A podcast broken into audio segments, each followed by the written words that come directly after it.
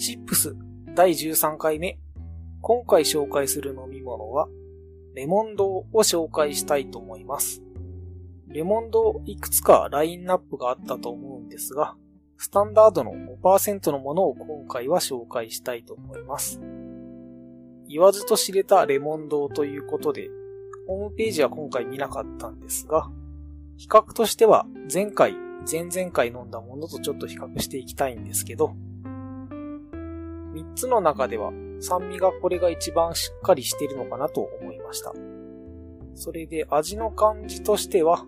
酸味が一番強く、その次甘み、そして苦味といった感じかなと思います。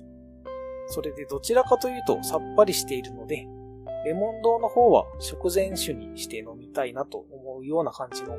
そんなスッキリした感じです。レモン系の缶中杯だと甘さや酸味、それと濃ゆさなど、すごくバランスが取れているような気がするので、